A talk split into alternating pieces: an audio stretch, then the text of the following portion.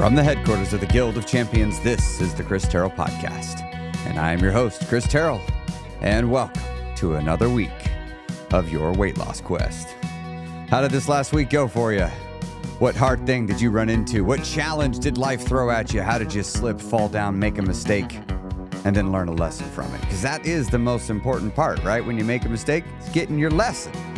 Now, if you're new here, I've lost 125 pounds myself after an entire adulthood of chronic yo yo dieting, up, down, up, down again, before I finally got sick and tired of being sick and tired. And I made some permanent, meaningful, and lasting changes to my actual lifestyle, my actual habits, and my actual routines that I had before I started losing weight. I started changing that shit.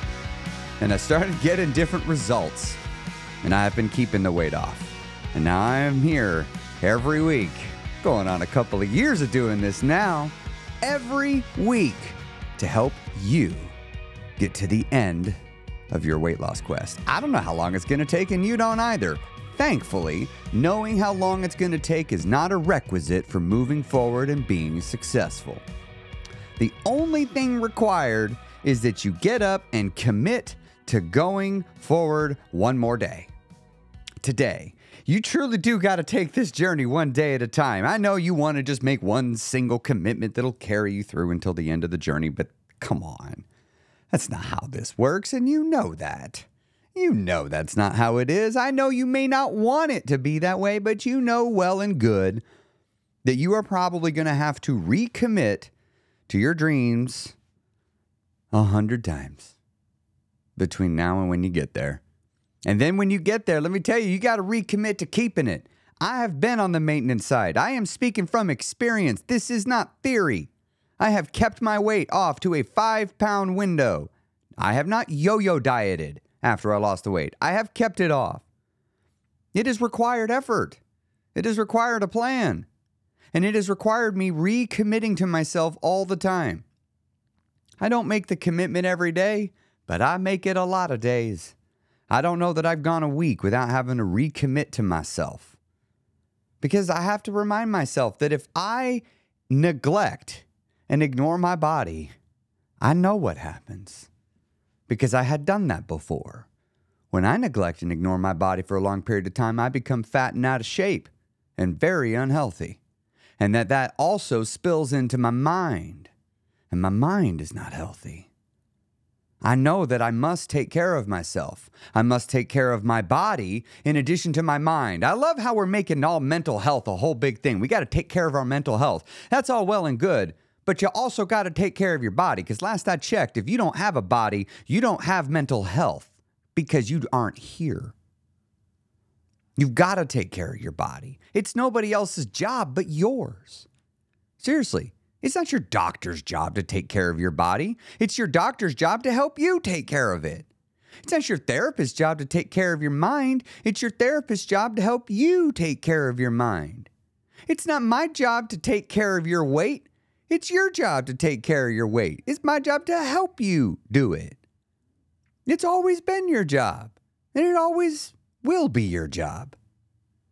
And I didn't know that. I didn't know that before. I had to come to that realization. And then once I came to the realization, I had to accept it that that's just the truth. Now, before I continue on with this week's episode, I need to make a special invitation, something that I've definitely done a lot.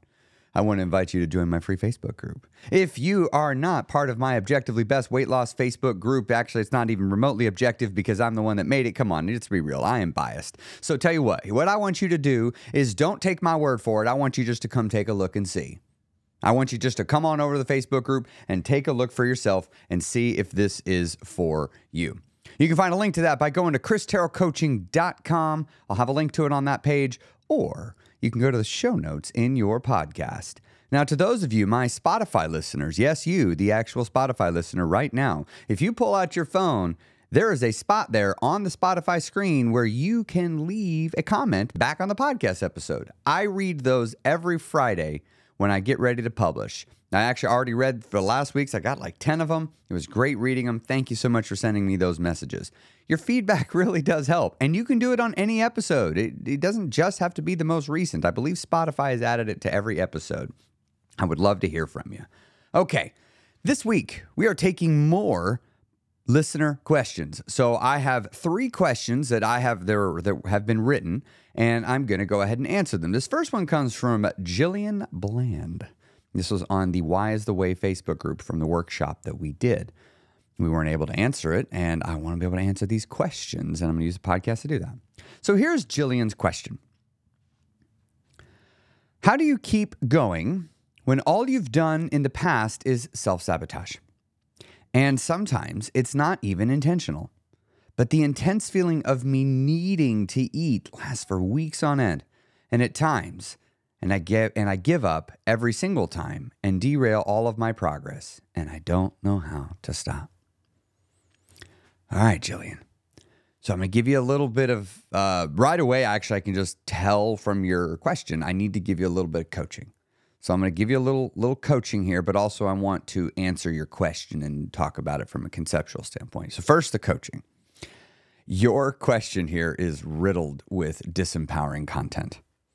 When you say things like, I don't know how to stop, I don't get the feeling you're saying it from a, I'm ready to learn and I believe the answers there.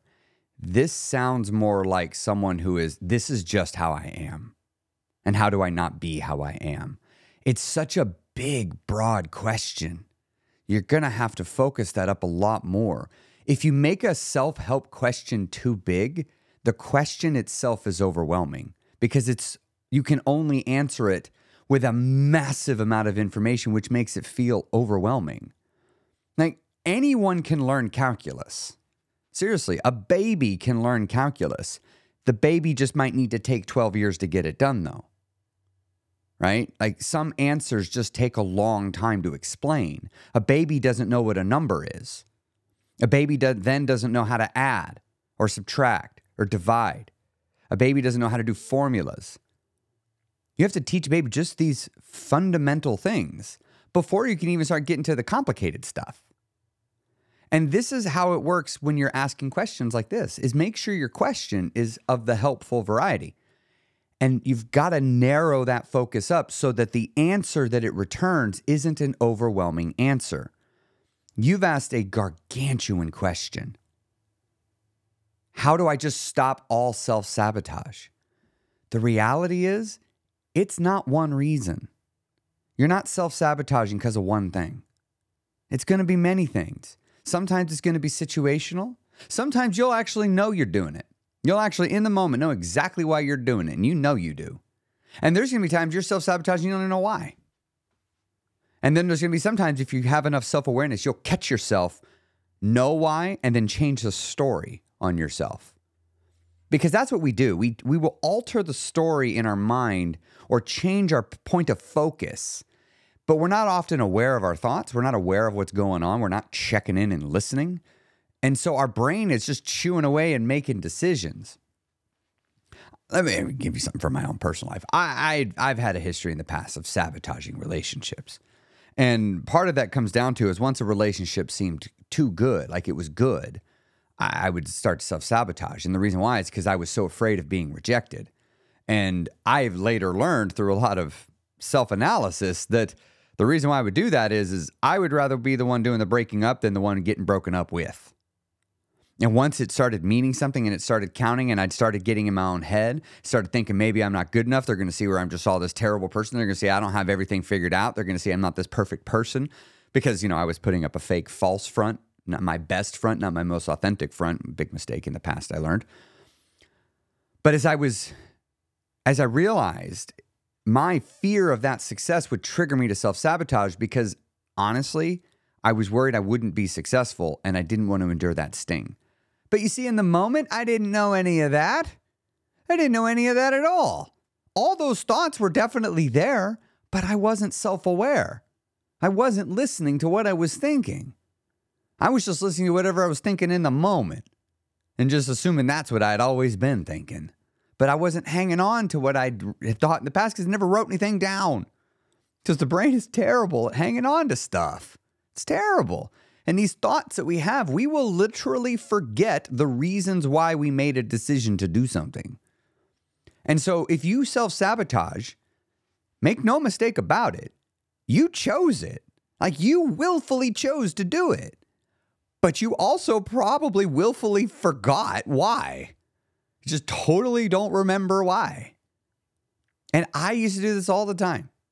I would just make a choice, forget all the reasons why I made it, uh, save maybe a handful or two. And if I had to recall it, I might try to reverse engineer my logic for why I tried it.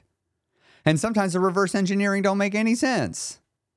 And so I'll just do something like, I just don't know why I do it. And that is the truth. I just don't know why.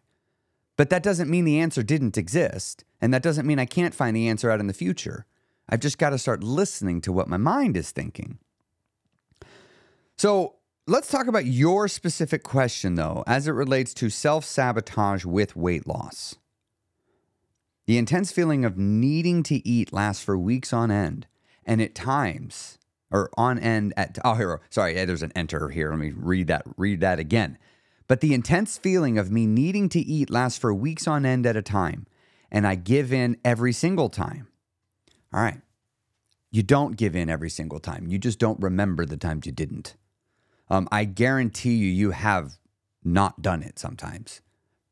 But if all you're focusing on is the times that you fail, and if all you work to make sure you remember is your failures, all you will remember is your failures. Therefore, you might think all you've ever done is fail. Many of us go to great lengths to make sure we don't forget a failure, and we don't go to near as much lengths to make sure we remember our successes our failures tend to not really reduce in impact as quickly over time as our successes do. A success can bring a lot of impact, but it seems to like have a very sh- a very short shelf life. It really seems to not provide a lot of help for a while. So that's first thing. Start calling out your wins. I mean, I'm serious. You got to start calling out your wins to yourself. Teeny tiny wins each and every single day. You got to make a habit of finding your success points. The other thing, though, is to understand what self sabotage is. Self sabotage is you protecting yourself from something. It doesn't have to make a lot of logical sense consciously, but I assure you it makes sense somehow. If you are self sabotaging, you are doing it for a reason. And I think you know that, but that reason is protection. You're protecting yourself from something. Fear of failure is a common thing that a lot of people are running into. Sometimes it is also protecting oneself from an identity shift. Weight loss, make no mistake about it, will require an identity shift. You're going to shift your identity. You will become a different person. The ego don't much like it when we do that on purpose real fast. The ego is not a fan of you replacing it with a new ego. And yes, you have an ego, a very big ego, in fact. You might think, well, Chris, I don't have an ego. You have an ego about not having an ego. Ego is just your identity, it's who you are, it's who you think you are, it's the sort of person I am. All right? You, it is your personality, it's you, it's your mind's understanding of who you are. And when you start acting in defiance of your ego all the time, it kind of rebels. And it's crazy that the mind does this, but the mind doesn't want to change too fast. It will resist you. Now, you can encourage it to go quicker, but it has to be an encouraged thing. The mind has to be willfully choosing to do what it does. It can change fast, it just doesn't want to. But if you can convince it to want to, you can change rapidly. And self sabotage is often a signal that you're doing something. Sometimes it's you're changing too much too quick. That could be what self sabotage is sometimes. Sometimes self sabotage is a signal that you're afraid of being successful. You actually doubt your ability to lose the weight and keep it off. And so you would rather fail on your own terms than lose the weight, get emotionally connected to having the weight off, and then have the rug yanked out from underneath you and gain it back because some of you are like me and you have felt that and it hurts. And you're afraid of feeling that again. And so you self sabotage to control the terms. This pain of the self sabotage is much more manageable than the pain of getting to the end and having the rug yanked out from underneath me. Sometimes that's the answer. That's what, so when you're asking this question of how do I stop self sabotage, you would be better served by finding a specific case of self sabotage and seeking to deeply understand that one single case. And then go do that again. And then go do that again. And then go do that again. And then go do that again. Once you have analyzed 100 cases of self sabotage, you will have amassed a tremendous amount of information about how you and why you self sabotage, and you could then design an effective solution to that. You might even discover the solution on the way. But how are you going to do that? You have to get the reps in. So, how do you study a specific case of self sabotage? You have to self sabotage. That's the unfortunate part of this. Is there's no way to learn it except to, by going through it and being aware while you do it. That's it. You have to create opportunities where you might self sabotage. And when you do self sabotage, psychoanalyze yourself. Write some shit down. Ask yourself some hard questions and answer them. Literally intercept your thoughts as you're going. That is why you got to do it. Excellent question, Jillian. Thank you so much for asking that. Let's move to our next question from Elizabeth. It's B A H T. Is that bot? I'm not entirely. I, I I'm, I'm getting a lot of people from all over the world in the communities. I'm going to have to start learning how to say different cultures' last names, which is super cool. And I really do want to say them correctly. My last name's Terrell. A lot of people say Terrell. Some of you right now are going to be like, shit, I've been saying his name wrong the whole time. I don't feel bad about it. People say it wrong all the time. Um, but I, I really want to get your name right. So I apologize if I got that incorrect. All right. Your question was, Elizabeth, how do I make this be the last time? Now, immediately after this, you wrote something which I thought was good. I need to make small changes and I need to stick to them to make it work for me. You're close. I want to take what you said and I want to expand it and talk on it some more. So let's look at the question How do I make this weight loss journey be the last time? Out of the weight loss journey part. You do it by making sure you do a few things. First, you need to make it enjoyable. So if at any point it's feeling too miserable, make it easier. You should be riding the edge of misery. Like you should never be miserable, but misery should be like you're like if I push just a little bit more, I might start feeling the just the inkling signs of misery. Right? I want you to just right there on that line. You should be just pushing because if you push too fast, you'll push into the misery zone. And if you push into the misery zone, you'll quit eventually because it's, you know, miserable in the misery zone. And if you hang back too far, you're just going to progress really slow. It's okay if you want to go slow, but if you want to get there at a reasonably slow pace, that you know you got to really stay consistent. And if I'm just riding that line, never making it miserable, but never quite making it stupid easy either, right? You got to feel like you're doing something. Like you should be aware that you are making changes to your life consciously. Like you should be able to sit down and write a list of the things that you're doing at any given moment. It could be a little list of just two or three things, or maybe five or six, but you should not be writing like, yeah, in the last two weeks, I've made these 25 changes. That's too damn many. All right? Way slower. So that's the other reason, uh, way you make this the last time. You go slow. slow. However slow you think you should go, go slower. Seriously, slow. I've had some people recently like, Chris, is it is it possible to go too slow? No. As long as you're not going up, you're winning. If you're, because think about it, your past pattern has been year over year over year, you end each year weighing more than you began the year. That has been your pattern. So if you end the year even two pounds less than you started, that is a gigantic victory because your old pattern, you should be 20 pounds heavier. Like, it's a huge victory. So, no, you cannot go too slow as long as you're not going up in weight. If you're maintaining your weight, brilliant. You need to learn how to master it. If you want to master it first before you lose weight, I'm not going to be mad at you for that. Not one bit. Stop gaining weight. So go slow. That's how you make it the last time. You go really, really slow and you stay out of the misery zone. Stay out of there. You can touch it every now and then if you want to do a little push, but you should not expect to stay there for more than a few weeks at a time. Thank you for that great question, Elizabeth.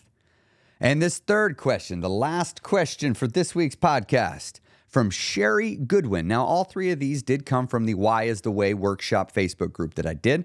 I had a post with about 100 questions, and I didn't get to most of them. So, as I said, we're answering them all here, and I'll be chipping away from them here in the uh, here in the podcast. So, Sherry also asked it there: How to stay focused on myself when you have always put family first? Hmm. How do I stay focused on myself when I have in the past always put family first. Okay, this is an easy one to define the solution, but not going to be quite so easy in practice. So, before I give the solution, tell you how to practice it, let me let's talk a little bit about humans. If you are somebody that had al- has always been selfless to a fault, like like really, really selfless to the to the when I say to a fault, I mean to your own detriment, to your to to your own decline of health. That is to a fault when you are being so selfless that you are harming yourself by neglecting yourself. If you start to prioritize yourself, it is going to feel morally wrong to you. Because for you to have found yourself a place where you sacrifice yourself to a fault and to take care of others to a fault, you're going to be so outwardly focused. You will have had to have convinced your brain that it would be wrong to be inwardly, fo- inwardly focused. That is going to be a common thing that an individual would do. Course, there's exceptions, but that would be a common way. And so when you begin, this individual that has never placed themselves first, when this individual places themselves first, they will feel something that feels very, very selfish because this is very out of alignment with the previously held self image. Because if you're if you are someone that has always put family first, you do that because that is in alignment with your self-image. You are more than likely someone, Sherry, that has said something to the effect of I'm the kind of person who puts my family first. You may not have said that phrase, but certainly you have communicated things that have said that message. I know that because this question alone, you did that. And I doubt this is the only time you've ever spoken it, said it, or thought it. This is probably not the first. So you've already identified that this is a thing. However, here's the thing I love about your question is you're acknowledging that you need to do something different. The question implies that always putting family first is not something you should be doing. And I completely agree with you. So, all right, now we've talked a little bit about, get that out of the way. Let's talk about the philosophy update you need to make because that's really the thing you need here is you need a personal principle and philosophy update in your head. And personal principles and philosophies, these are those those values and filters that you run information through in making decisions on how you're going to conduct yourself or how you're going to do handle things in life. And in this case, here's your update. Your needs are no more important than anyone in your family. However, your needs are also no less important than anyone in your family. It's important that you not put your family up on a pedestal above you and instead put you and your family on the pedestal.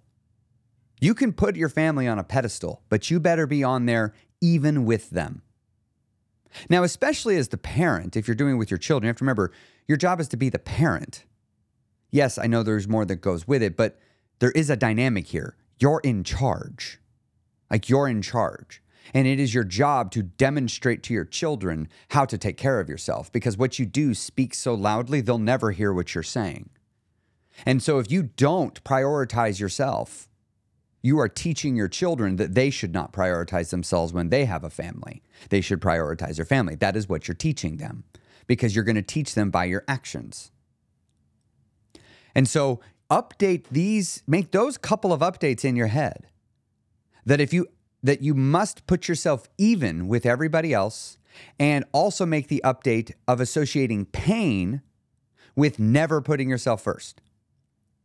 It is you are going to you are going to harm your children by never taking care of yourself in front of them and watching you do it because they're going to emulate you when they get older. They won't even know they're going to do it. Think about it. How many of us walking around going, Holy shit, I sound like my mom. I sound like my dad. Wow, I just said that. Oh, man. Oh, gosh, I'm so just like my dad. I'm so just like my mom. You, you hear it all the time. Why? Because we don't even try, we just become like them. Because when we find ourselves in a situation that we don't know how to handle and we don't know what we do, what to do. You know, know what we actually do? We look to our past and see if we have seen anybody else solve this problem so that we can emulate their solution. And in many cases, the only sample they have with how to handle themselves in a family is you. You probably only had your parents, maybe an aunt or uncle, and you just mimic what they did, even if you don't understand it. Let me tell you a perfect example of this a story I heard. We're talking about how these beliefs get passed down. There was this uh, there was this lady. She was gonna cook her crock. Uh, she has a, a a big roast she does, and she always cut the last little bit off of it, the end of it off, and she put it in the crock pot. And then one day she was uh, a friend was over, and it's like, why do you do that? And she goes, it makes it, it makes it taste better. She's like, it does. Why? She goes, I don't know. My grandmother just always did it. And when she was teaching me how to make make the roast, we always cut the last two end two inches or so off of it and and cooked it that way. And she would also sear it and everything. And uh, it just makes it taste better. So I I want my roast taste as good. So I always do it too. It's like, but that doesn't make sense. You, you don't have to cut the two ends off. It'll still taste the same. She's like, no, I'm telling you, we always do it, and it always tastes better. And friend's like, nah, I, why don't you call your grandma? Can you FaceTime your grandma? And you're like, come on. Like, come on, FaceTime grandma, fine. So you pull up your phone, you FaceTime grandma, and you're like, hey, grandma, hey, how are you? Oh, I'm doing great. So, uh, question, yeah? You know when you were teaching me how to do the roast? Uh huh. You know, you showed me to cut the, the last two ends off of the last two inches or so off of it before we put it in the crock pot? It's like, yeah. So, like, why do you do that? My, I've been telling my friend it's it makes it taste better. And my friend is here telling me that it does not make it taste better. Can you explain to her why it makes it taste better? And grandma just sits there and she just starts laughing and just she's like, "Oh, honey, honey, it wouldn't fit in my crock pot, so I had to cut it so that it would fit in the crock pot." He's like, "That's it? Yeah, you can leave it on. It just didn't fit in my crock pot." You hear how that works? That story sometimes we just do a thing that we saw someone in a previous generation do, and we don't have a fucking clue why they did it. We just made up some story and told ourselves that that was the truth. And we don't actually know. That's why I love that, that quote from Orson Scott Card. We question all our beliefs, except for those we truly believe and those we never think to question. In the example of this funny story of the, you know, cooking the roast, why would you think to question this? Your grandmother always did it. You never had a reason to doubt it. It always came out amazing. So you're just going to mimic everything she does. You didn't know that your crock pot being a little bit bigger made it where you didn't need to worry about that. And so sometimes you, some of us pick up the the cue that we should always put our family first because your parents did it. Just because your parents did it, that doesn't make it a good idea. There's a lot of things my parents did that I will not be copying because it was just the wrong thing. That's not a cut against my parents. They taught me so many things that were great, but they're just like me. They're flawed people. They got it wrong. I hope that my stepkids will learn from me. And then when they get older, they will look to the things that go, Chris did a lot of things good, but this shit, well, I will not do that. That was the wrong answer. I would love nothing more than for them to learn from my mistakes, to let my mistakes be an example, a lesson for them that they could carry forward to be like, don't make my mistake. And so just because your parents did it doesn't mean it was right. And so when you if you have always put your family first and never letting yourself come first, it's going to feel wrong when you do it. But you got to do it. You must. You must teach your family how to do it. And you may not know how, and that's okay. You'll learn. It's a reps thing. I promise. You can do it. It's not that hard. You get kind of hooked on putting yourself first every now and then once you get a taste for it. And you just start realizing wait a minute, my family actually will support me. All I've got to do is ask. I've been assuming I can't put myself first, and the only reason is because I just haven't been asking. So the way you do it is you ask and you communicate with those in your life. If you're working on a weight loss journey, make no mistake about it, it is going to affect the people that live in your home. They're going to notice. You should be communicating about it when it's appropriate to do so. As an example, if you're going to, well, here we go. I just heard this story recently. If the only way you connect with your significant other is via TV, like the only way you can spend time together is watching TV shows. Well, on your lifestyle change journey, you're going to realize at a certain point that you can't be thin and just sit around and only watch TV. Like you need to do other things. Not all the time, but sometimes. And that's going to require pulling away from the television. And if your spouse is unwilling to pull away from the television, that means you're going to be going off by yourself. You need to talk about this.